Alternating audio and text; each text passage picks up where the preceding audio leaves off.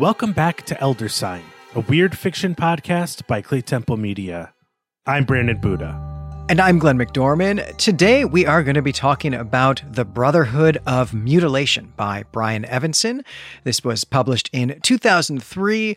It is a novella, quite a long one actually. It's 70 pages long. So that means that we're going to do two episodes on this. This episode is going to be the recap. This episode was commissioned to us by a very generous uh, supporter of the podcast network. We are always really grateful to get these commissioned episodes. I think we're always especially grateful to revisit writers that we've read and enjoyed, like Brian Evenson. So this will be a fun story for us to discuss. I think, though, uh, I think your taste might vary on whether or not you enjoyed reading it based on how you approach the the the content of the story itself.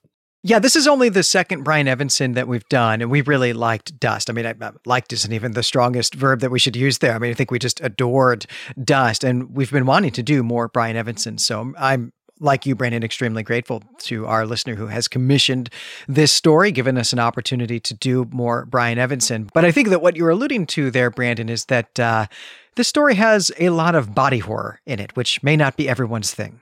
Totally. And we are going to, when we get to the discussion, which I'm really excited for, approach the story as a horror story. What kind of horror is going on here?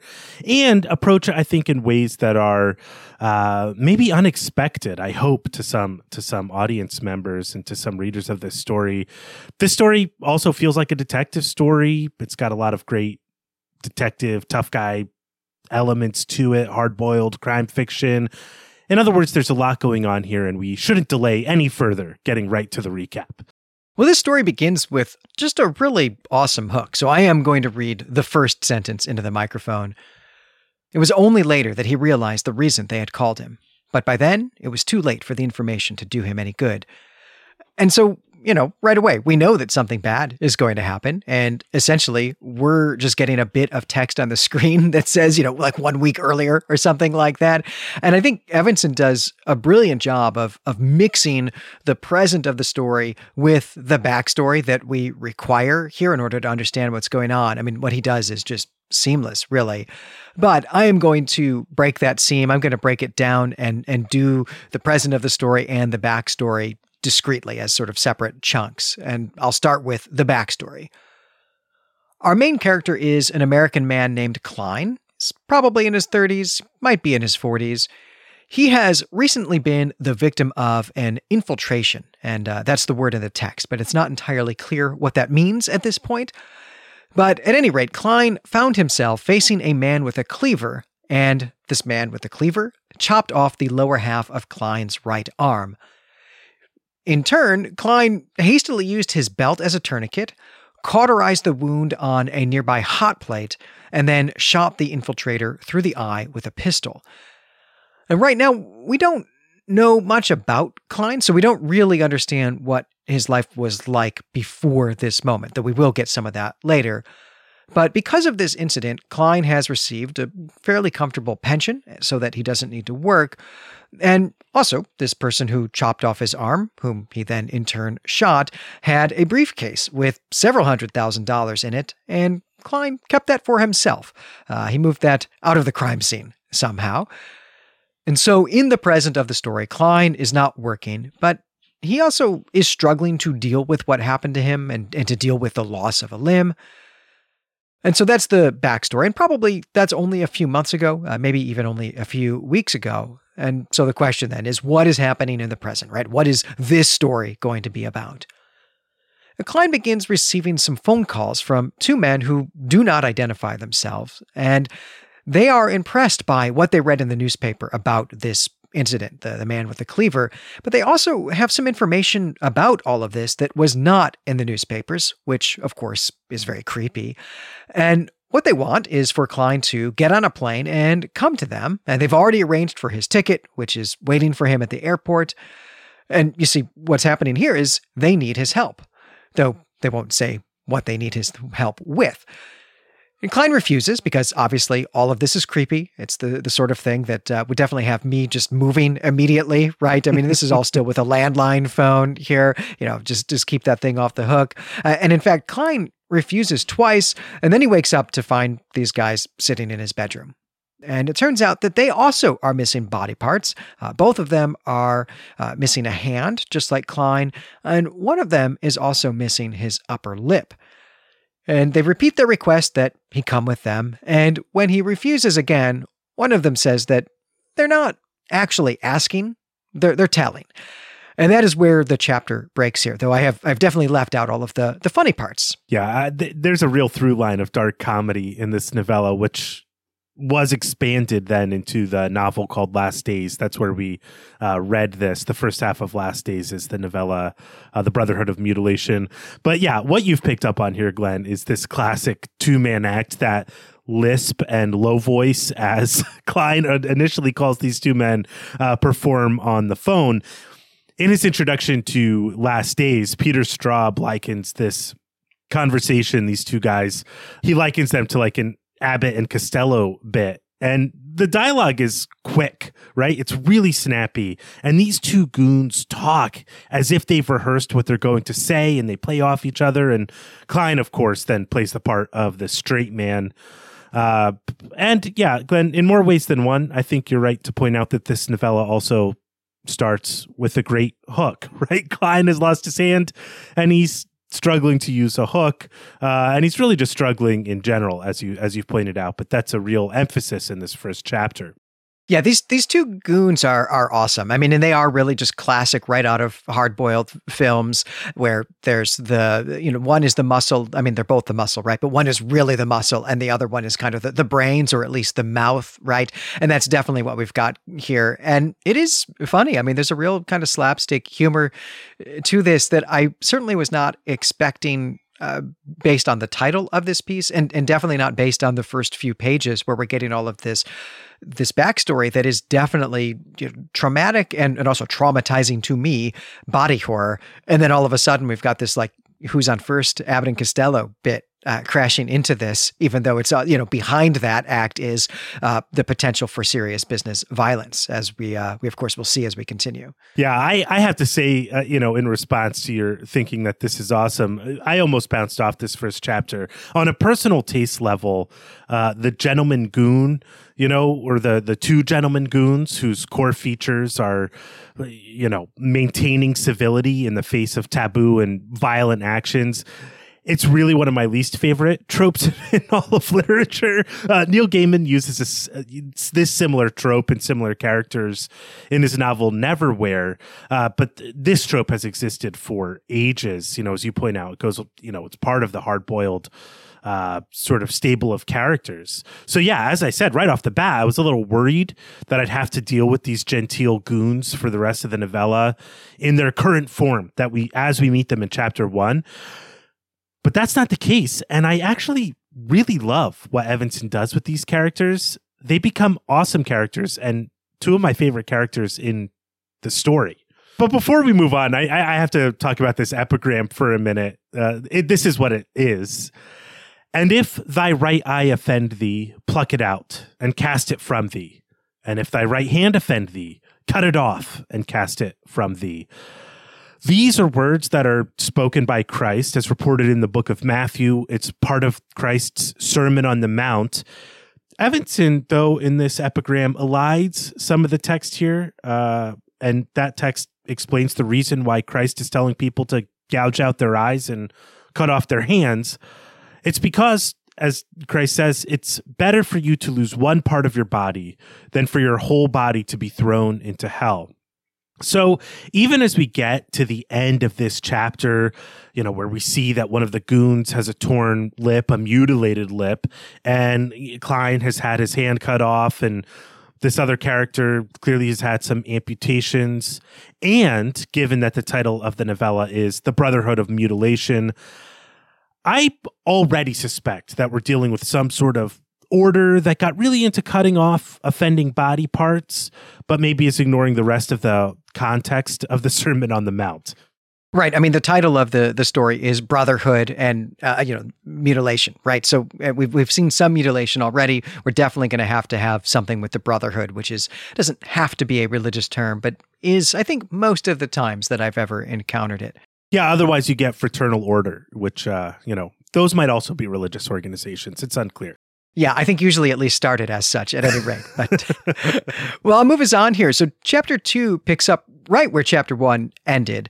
The two goons force Klein out of his home and into their car, and they begin driving. And here is where we we learn their names. They're Ramsey and Goose. Uh, Ramsey is the senior partner here, and it turns out that he has a lot of amputations both his hands, some toes, and then, of course, the lip as well. Goose, however, is new to this and only has the one hand missing. So they drive and they drive, and along the way, there is some banter, and we also learn some things. Ramsey and Goose are part of some kind of organization that is into amputation as a kind of status.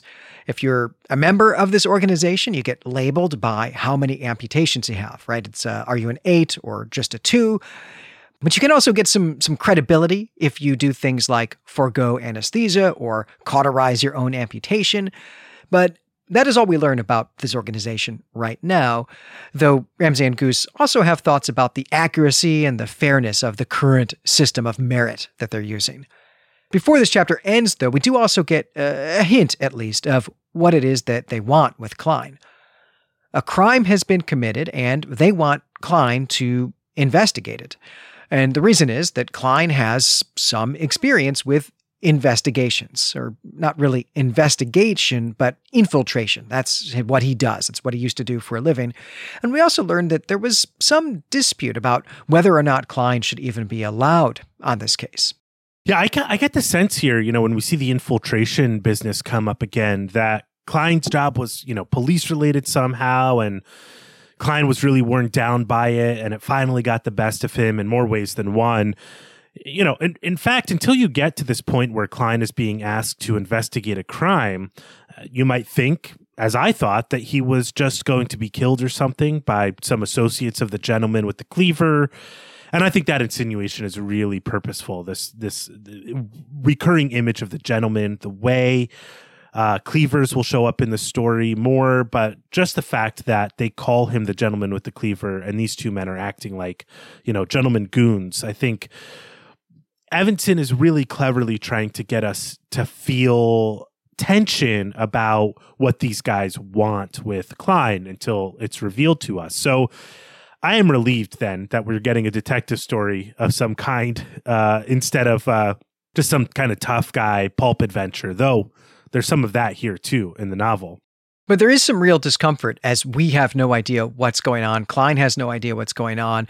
And it's actually pretty clear, I think, right away that these goons don't really know what's going on either. And that's maybe just a little too postmodern for, for my comfort zone there. Right. It's like I want someone to be reliable in this in this story. And and eventually someone is going to be, but it's not going to be for for quite a while. Right. And reliability is is a real part of the suspense of this story is like who can we even trust to to tell us what's happening, what the story is even about.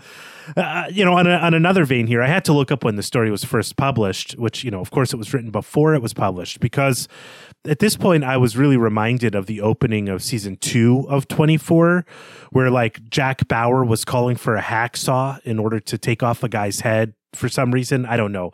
Uh, there's more dismemberment in that show that's important to the plot resolution of season three of 24.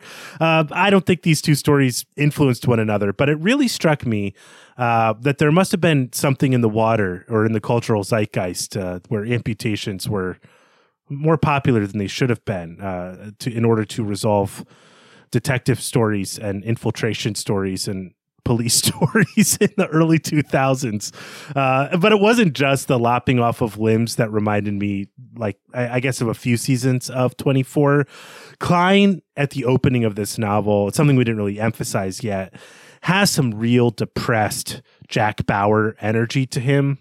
So much so that, like, Klein's ennui may have resulted in the in his own death if Goose and Ramsey hadn't interfered with their offer.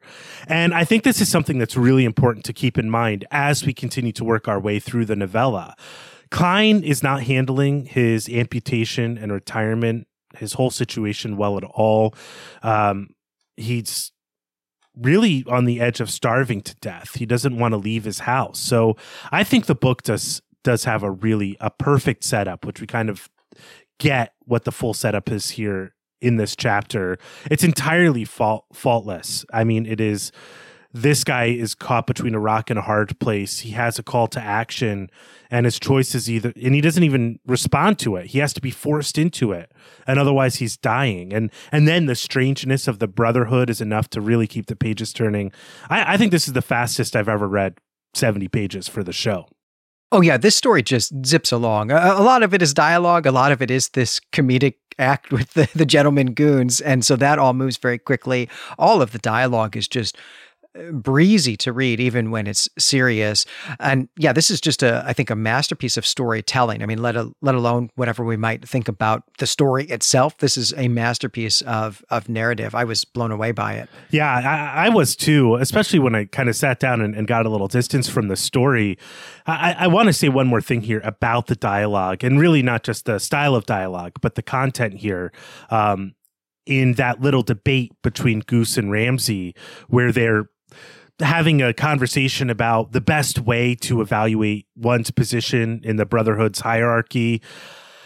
This is a little bit of you know big end of the egg versus little end of the egg drama here. And this is not the last time that we'll see swiftian satire at play in the novella. In fact that's one way i think we can categorize this story uh, which we will be doing in our in our discussion.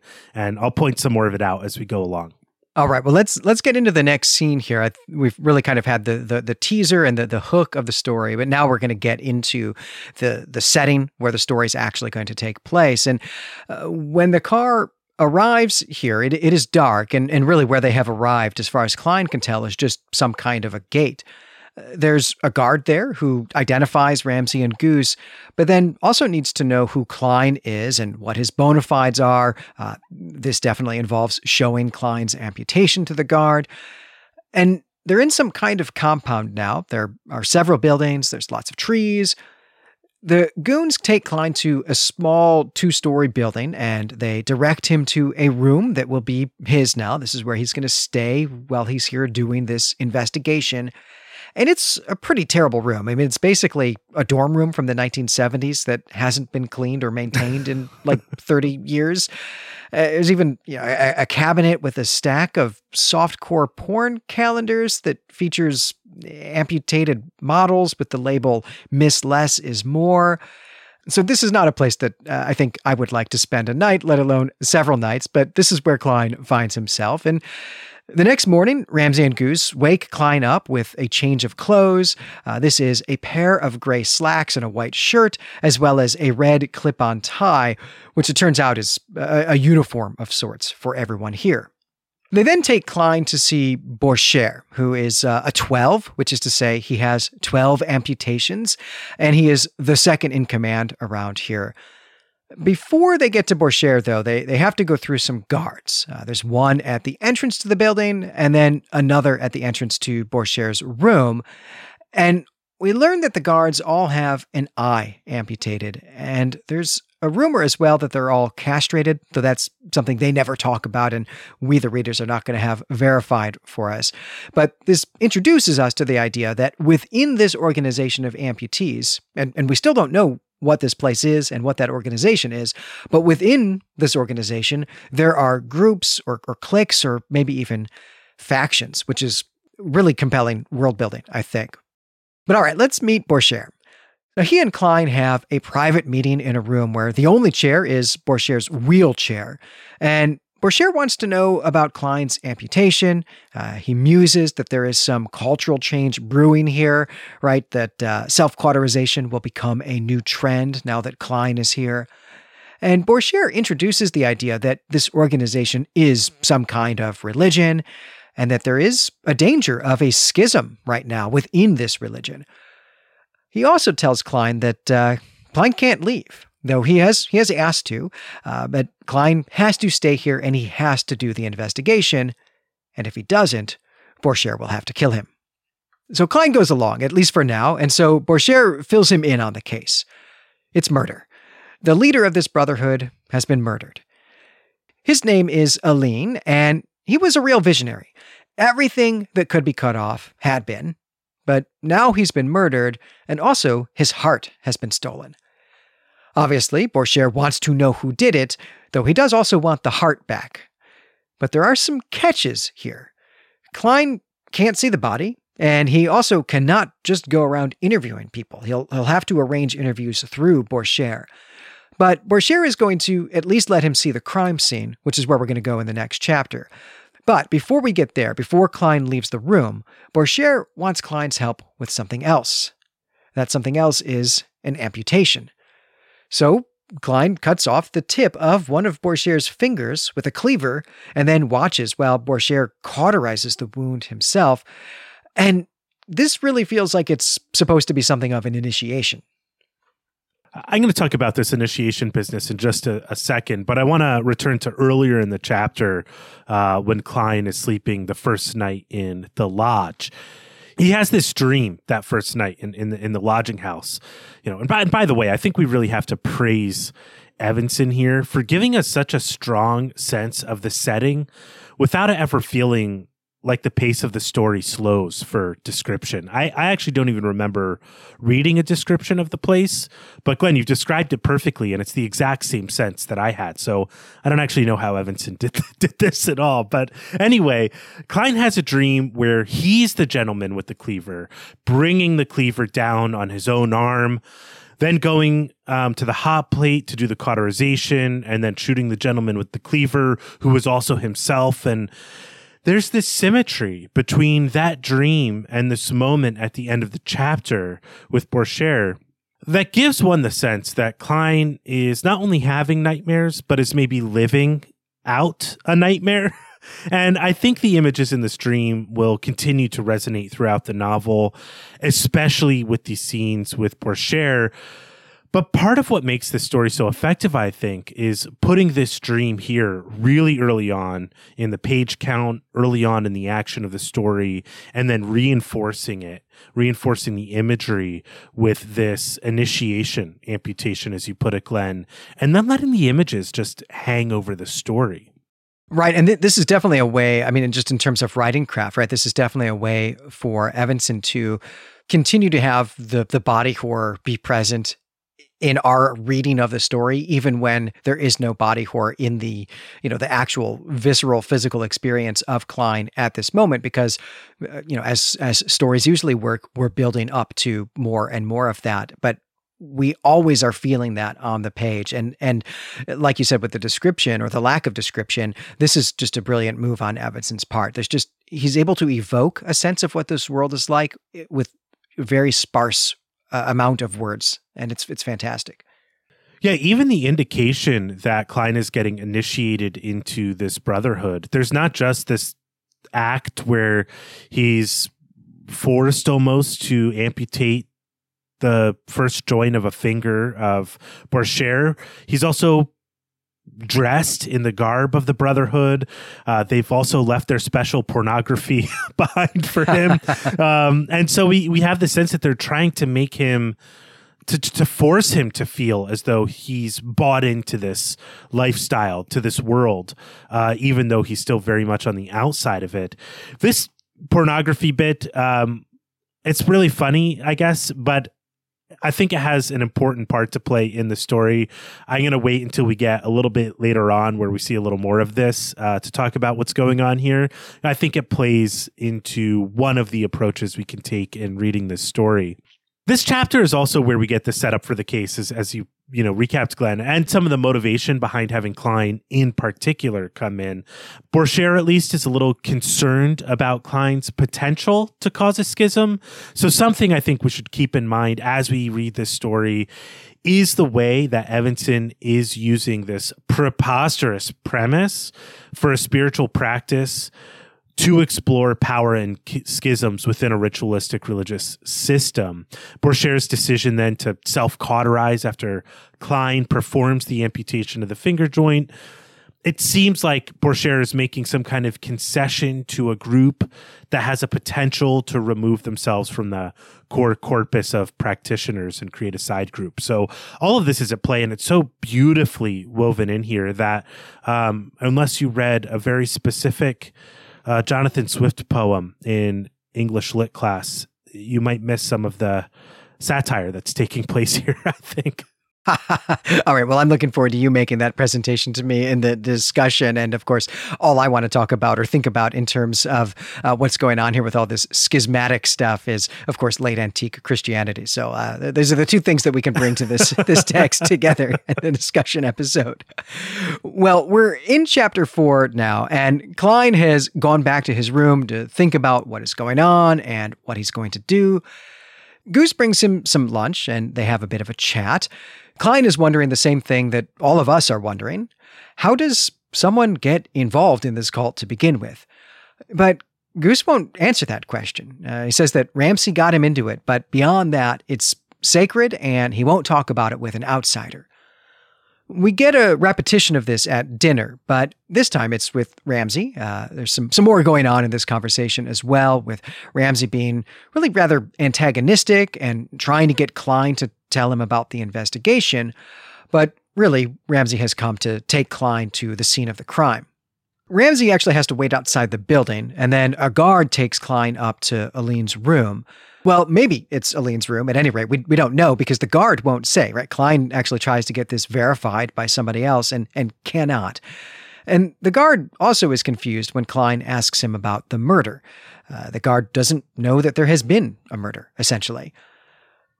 The room itself is very similar to Borchert's, except that there's blood all over the floor and there's a, a, white outline of a body. Also, there's blood splatter on the walls.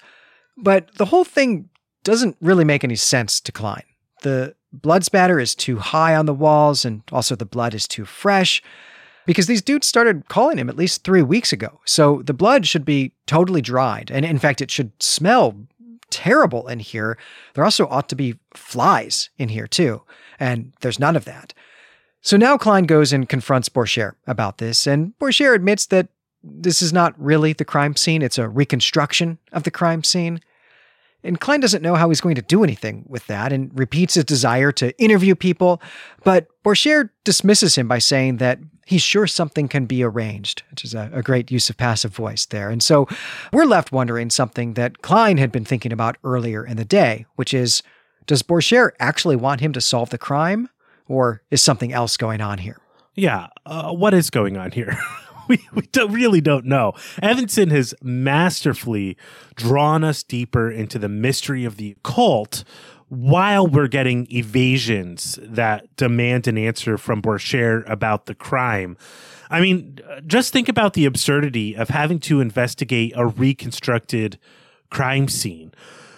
There was this show on uh, man, I don't know. Maybe it'll get a second season. I watched it on Hulu. I it might have aired on Fox. It was called Crime Scene Kitchen, where the contestants had to bake a dessert based on you know the quote unquote evidence left behind in the kitchen, which was also a crime scene, and and and that crime scene then was designed to the degree that the contestants you know we're supposed to get specific information from it and and be able to reconstruct. Look i don't know. This is tv now.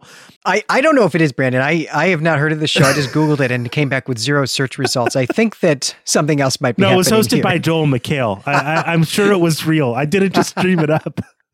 But of course, you know, I'm making this point or this like joke about this show because the only thing an investigator can think if they're in a reconstructed crime scene is that it's totally staged for them to see only certain types of evidence. The evidence is meant to only point in one direction. You know, photographs would be better than a recreation. So, yeah, right. What why all this trouble? What is it leading to?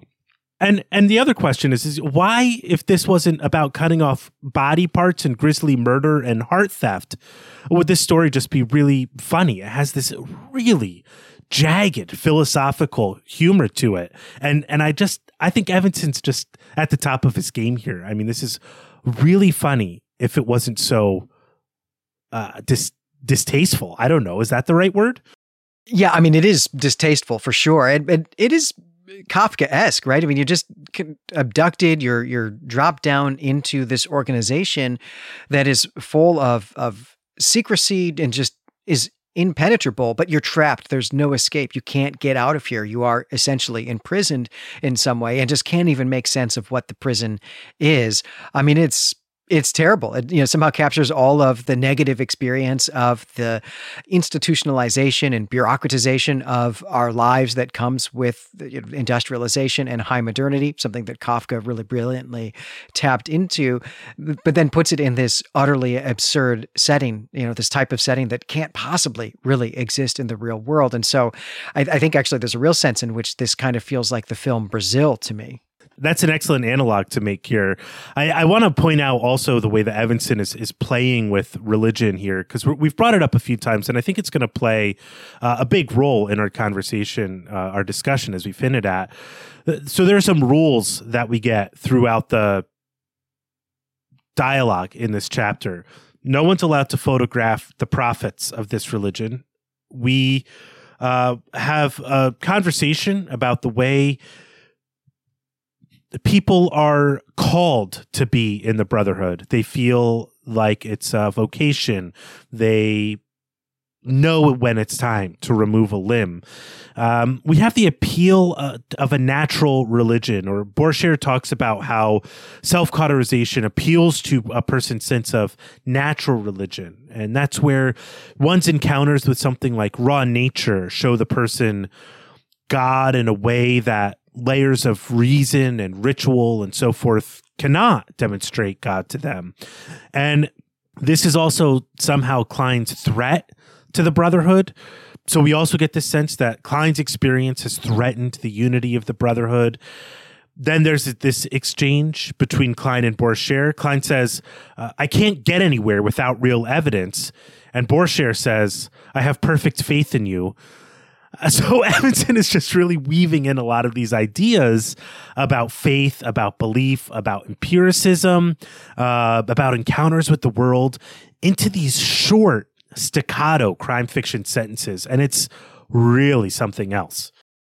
I'm really very interested in the in, in this religion, just in general, but how it got started as well. And I, I thought that Borchert here was using this this idea of natural religion to really emphasize that this is a religion that doesn't have a scripture and also that doesn't proselytize, which of course we you know that is then the real question of how do we get members. You know, Goose does say that Ramsey had something to do with it, but the idea is that there is just a, a natural impulse that some people have to mutilate their bodies in this way, to amputate themselves for some kind of religious or spiritual purpose, to feel something of religiosity or spirituality here.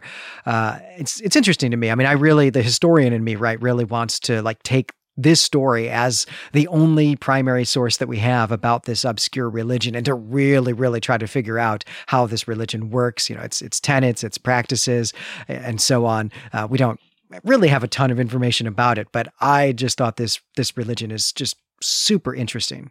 Yeah, it it is super interesting, and that that's part of the fascination for me that they have like special uh, pornography because like why an open vice in a spiritual practice like wh- there's so many questions that the world that these guys live in this brotherhood lives in evoke uh, for somebody who thinks a religion is something that often keeps one away from various vices, but this doesn't seem to have that and it's not clear what their god wants from them and so it's super fascinating and we'll see if we can get any answers when we get to our discussion episode all right. Well, a few days have passed now, and Ramsey shows up at Klein's room again, and this time he's got a tape recorder the tape recorder is for the interviews, and, and Klein, as, as we would, of course, uh, assumes that it's so that he can record his conversations with witnesses. But it isn't. That's not what is happening here at all.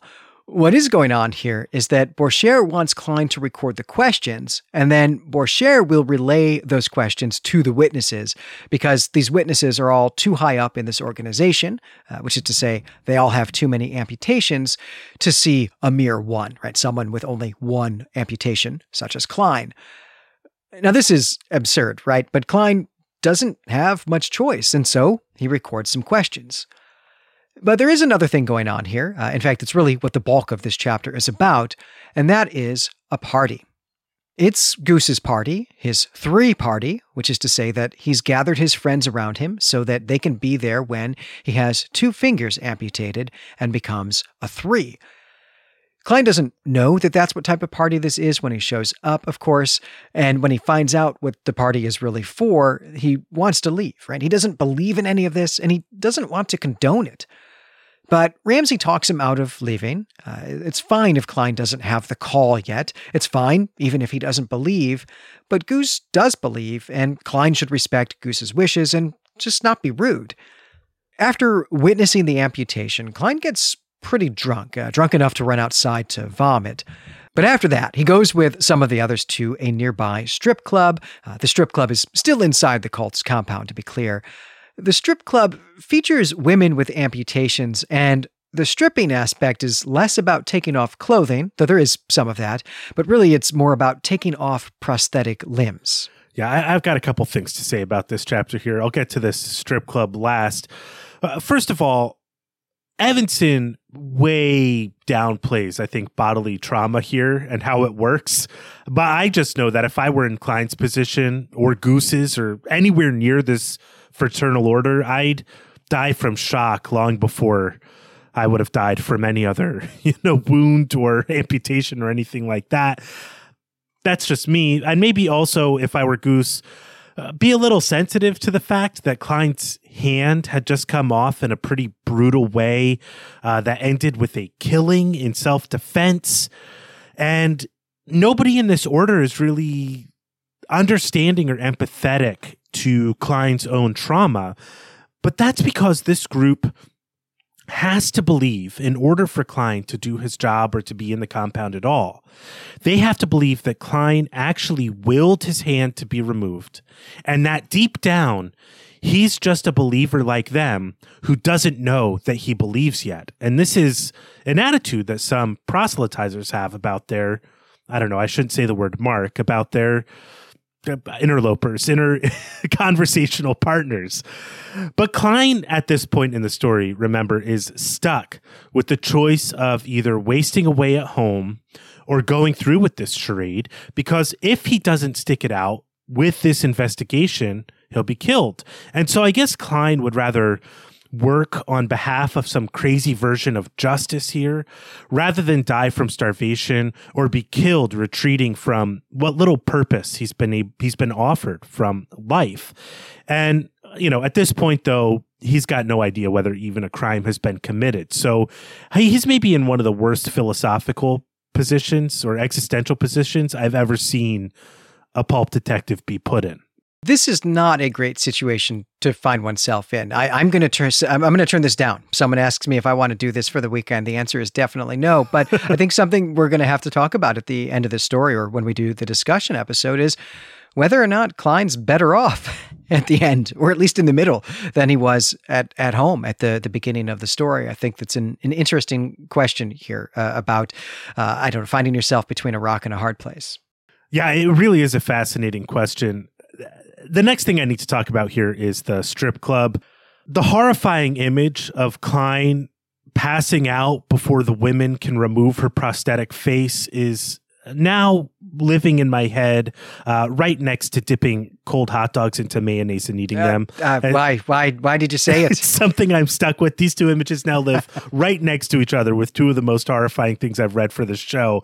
But what I'm mostly trying to deal with here is the fact that Evenson is pretty committed to telling us about how this brotherhood is really into women taking off their prosthetics that hide their amputations. There's a level here that we could interrogate that deals with fetish fetishization, you know, religious or spiritual hypocrisy, what this brotherhood is really about, you know, what kind of system of values this brotherhood really has. But at the end of the day, what I think Evenson is doing here is, as I've hinted at before, really leaning into Swiftian satire by even referencing Jonathan Swift at this point in a poem that Jonathan Swift completed in 1731 called A Beautiful Young Nymph Going to Bed. And this poem is all about a woman whose superficial beauty is the result of prosthesis and prosthetics such as these. Uh, she is more of a hub for prosthetics than she is having all of her limbs and skin attached. Uh, and so the poem is about her getting ready for bed and removing her limbs and taking off her uh, makeup and revealing all of her sores and all of this stuff. So I don't think that this stuff here with the fetishization of these women is merely for shock. Though in our discussion episode, we'll have to discuss how well we think this uh, stuff here aids Evenson in achieving his storytelling goals. Presumably, the women at the strip club are also the women in the calendars. And this to me then just raises questions about uh, what this organization is, because up to this point, it's been entirely men. This is actually something Klein uh, finally kind of no- notices himself and thinks about at the party. And then we have this strip club. And so then what this has the feeling of to me is that these are uh, sibling religious organizations, a sibling monastic organizations, right? There's monks, there's a house of monks, and then there's a house of nuns next door. The nuns are making the softcore porn calendars and are the strippers at the strip club. And it's not clear at all what the monks are, are actually up to, but everybody is amputating. This is a very, very strange rendition of medieval Christianity here. And uh, I think it's very cool, but it is also deeply unsettling. Yeah, I like I've said, I mean this is this is satire, right? It's got to be. All right. Well, now it is the morning after the party. Uh, Klein feels pretty miserable, but what matters for the story is that he finds that the tape recorder has been returned to him. He listens to it, and on it are the questions that he asked, and then following that are people answering the questions. Or, you know, maybe Maybe that's not what this is, because the answers have all been edited. There's just loads of dead air, there's deleted words, and, and other things like that. And none of the answers mention Aline by name or use the words murder or death or body. And so it's not even clear that the witnesses are answering the questions that Klein recorded, which is not helpful. But Klein wants to see Borchert again, and Ramsey reports that Borchert will see Klein in three days, but that wait is just unacceptable to Klein, who instead storms over to the house where Borchert's room is. The guard won't let Klein through the gate, so Klein punches him out, then does the same thing with the guard at the building door, but he doesn't get much farther than that before the guards recover, and eh, they beat him up pretty badly. When Klein regains consciousness, Borchert is there. Borchert encourages Klein to just accept the tape for what it purports to be, but Klein won't. And so Borchert says that he'll arrange for some in person interviews tomorrow. And then he advises Klein to be careful now that he has a history of violence in the compound. Later that night, Goose shows up at Klein's room with a bottle of scotch, uh, which is compliments of Borchert. But the thing is, it isn't only scotch. And so Klein wakes up later to discover that three of his toes have been amputated against his will. And that's the end of chapter six, uh, a clear escalation in the narrative. Right. Yeah. In this in this chapter, we see Klein just getting real tired of getting jerked around. So he's got to bust down some doors and put on his tough guy pants and start getting the job done on his terms. But he's in maybe the worst place a person could be. I think we've been saying that a lot. You know, I don't know why he drinks the booze from Boris Borchert. It's clear that Klein sees it as a peace offering, but I guess Klein never learned not to drink from a bottle you didn't open when everyone is a stranger at the party and Goose, there's this, conversation between Goose and Klein that's just amazing. You know, Goose clearly thinks when he brings the bottle of scotch over that Klein has heard the call and has agreed to whatever is about to happen. And Evenson's dialogue, his writing of this dialogue conveys so much. He gives us confusion on Klein's part, but clarity on Goose's part. It's so good. But uh, this chapter just ends at a place where we have to know what's going to happen next. But I will say this what happens to Klein has been really cleverly foreshadowed by Evenson. Well, yeah, let's go get a few steps closer to that ending. So, chapter seven opens with Klein returning to confront Borchert. And Borchert just says, You asked me to make arrangements for interviews, so I did. I took the fewest toes possible, and now you can talk to tens. And Klein repeats his request to leave, and now Borchert says that he'll be able to leave when all this is done. So Klein gets to work. He goes to interview a man named Andreessen, and this is something of a, a who's on first routine again because Andreessen doesn't know anything about a murder. It turns out that the crime he thinks has taken place is a robbery, and those were the types of questions he was answering on the tape. Also, he insists that Aline is alive. He saw Aline just yesterday. So again, something isn't right. Klein asks where Aline's room is, and of course, it is not where Klein was shown, the this recreated crime scene. And so now Klein tries to go to Aline's room, or at least he, you know, he goes to the room that Andreessen has told him is Aline's, whether or not it actually is. But the guard there greets him with some some pretty quick and effective violence. So now it's back to Borchert, who tells Klein that Andreessen is lying to him because Klein's still only a four. And Borchert insists that Aline is really dead. He also suggests that maybe if Klein lost a few more toes, Andreessen might tell him the truth. And Klein just really wants to get out of here now. It's clear that Borchert is not playing fair. So that night, Klein takes a look around the compound to see about getting out. Uh, and in fact, he, he just tries to leave via the gate, but the guard there won't let him. When Klein asks about getting over the wall, the guard says that even if he did, they would find him eventually. So there's there's just no way out. Now Klein has not had enough of who's on first conversations for one day, so now he goes to the bar, which is also the strip club, and he finds Goose and Ramsey there already a little drunk. And this is all comedic, but I am just going to get straight to the, the heart of the matter here. Klein explains that Aline is dead, and that is why he's been brought here.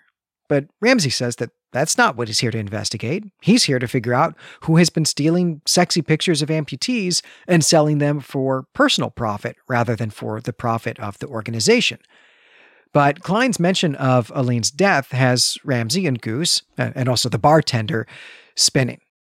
I love that Evenson has added this old chestnut of the black market smut business into this story. I mean, it's so classic in hard boiled fiction. You know, it's another reason uh, that it's another thing we should consider when thinking about why Evenson has brought these uh, amputated women uh, into the narrative. Everything just fits so nicely together in this story. It's really, it's really awesome.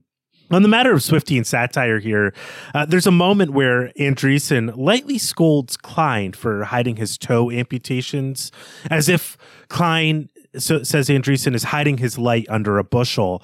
Um, this phrase comes from another of Jesus's uh, parables. Since the epigram is in Matthew, I'll stick with the Matthew version of this verse. Uh, so this is also found in Matthew 5, but verse 15. Jesus says this You are the light of the world. A city set on a hill cannot be hid, nor do men light a lamp and put it under a bushel, but on a stand, and it gives light to all that in the house. One way to look at Andreessen saying this then is that the cult thinks that their mutilations or amputations can serve as a call to others who wish to express their faith in this way, to people who may not know that this is a, a way to express faith also fascinating is the that this parable is caught up with city on a hill language. This type of language is deeply caught up in American political speeches. It's a big part of American exceptionalism as an ideology, um, as you can trace it through uh, political speeches from the founding of American the founding of America on through Reagan. So uh, I think that this verse is here and maybe playing a few different roles uh, in the context of the story. We finally, in this section, get this conversation about Aline at the bar. And Glenn, you're right, it is hilarious. And it essentially boils down to a kind of position towards theology as well. Aline, like God, is either dead or he isn't, right? He either exists or it doesn't. And, you know, these boys are just trying to crack that case. And that's a tough one to crack. Yeah, I mean, this scene is is hilarious. There's no way that you and I were going to do it any justice. Uh, certainly not paraphrasing it and i think even if we tried to act it out uh, just just wasn't going to work very well. I mean we've done some rosencrantz and guildenstern and that's probably about the extent of what we'll ever be able to uh, to, to pull off but i i do recommend uh, strangely reading this body horror story for the humor. It's really funny and and you know rosencrantz and guildenstern might be the original gentleman goons so you know who knows? Uh, long literary tradition behind these types of characters yeah, actually, I think that's totally spot on, and uh, you should probably go write that up as a, an academic article. Actually, all right. Well, we're back with Borchert again, who is annoyed that Klein has been spreading rumors. Borchert insists that the smuggling stuff was a cover story, and that Aline, really truly, super for real, is dead.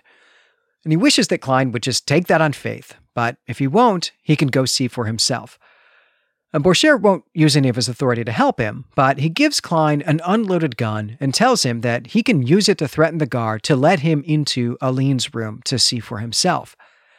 Klein does this and uh, discovers that Aline is there, but he's not dead, he's very much alive. Though Aline has been severely amputated. He has no limbs, no eyes, no ears, no nose, no tongue. Aline tries to tell Klein something, but Klein can't understand him. And then in the next scene, Klein is back at Borchert's room. And Borchert admits that Aline is alive and that he's lied to Klein, but he does offer to explain it all to him for a price. But Klein does not want to trade a limb for information, and so he just returns to his room.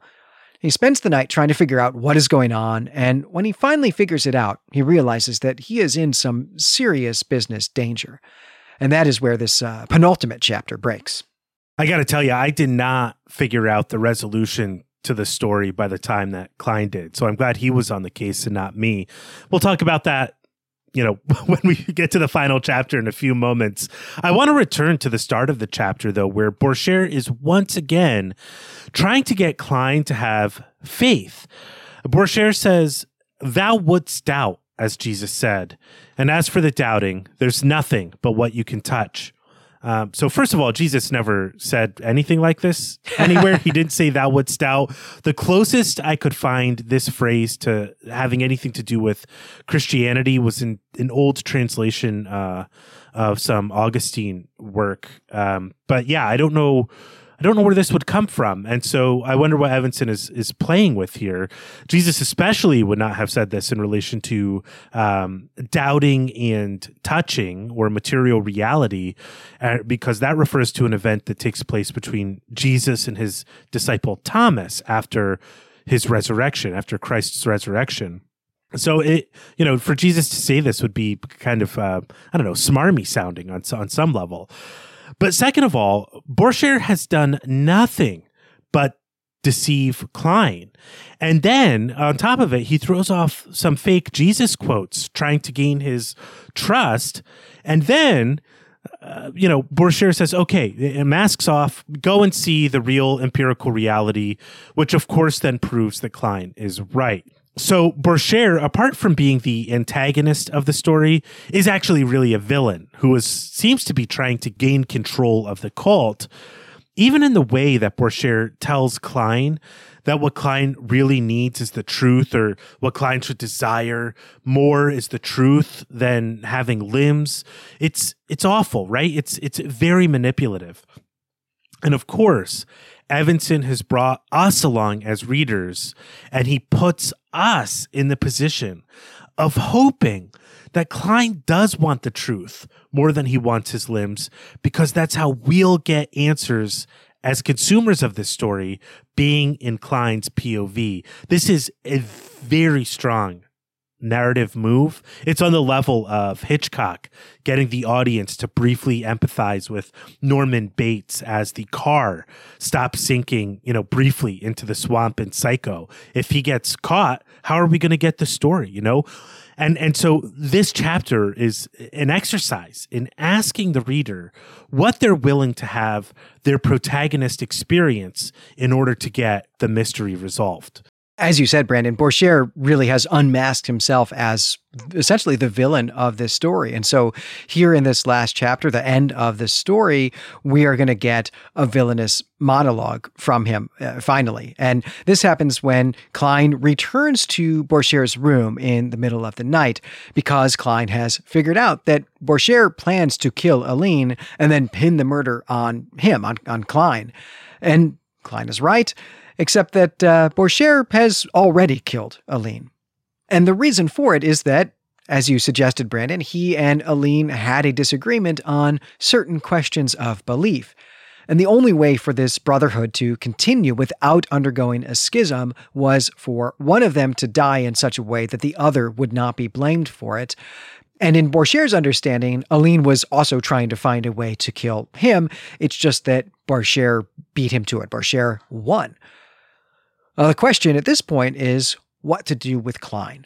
And Borchert decides that today is a day for mercy rather than a day for justice, and so he's going to let Klein leave. which is to say, he's going to let Klein leave this room. It's still up to Klein to get out of this compound on his own. But even before he's going to let Klein go, he wants Klein to cut off his own arm. Uh, Klein doesn't want to do this, but Borchert has a gun, and so Klein finds himself in a position in which he just doesn't have much choice. And the story ends with Klein turning on the burner to cauterize the wound he's going to make, and then picking up the cleaver. And he runs through the possibilities. The best case scenario is that he makes a clean cut, cauterizes the wound, and escapes the compound somehow. But it's more likely that he'll be caught by the guards, and maybe even more likely that he's just going to botch this amputation and, and bleed to death. Or maybe he'll make a clean cut, but Borchert won't really let him go. In any case, the odds are not good for Klein. And the last line of the story is this He raises the cleaver high. His whole life is waiting for him. He only needs to bring the cleaver down for it to begin. Right. So we have this image recur once again for the third or fourth time in the novella, but most significantly during that early dream that I that I mentioned. Klein is the one with the cleaver. He is wielding it against himself. We learned that Klein had had some sort of relationship with the gentleman with the cleaver. They may have been friends as Klein was in this role as infiltrator. They may have even been the same person. Certainly, this uh, novella raises that possibility through some of its language and imagery. And Klein then is in the throes of a complete mental breakdown at this moment. These are just some of the many possibilities that we can discuss when we get to the discussion episode. Uh, you know, which we hope you'll join us for. if you enjoyed this recap episode, I'll just end by saying this. Uh, this is one hell of a story, and I think we're going to get a lot out of discussing it. But that is going to do it for this episode. Once again, I'm Brandon Buddha. And I'm Glenn McDorman. As always, you can find us and our other creative projects at claytemplemedia.com. I want to say thanks again to the Patreon supporter who commissioned this episode. We have loved this story. We're very much looking forward to doing the discussion episode as well, which will be out in just a few days. And until then, we greet you and say farewell.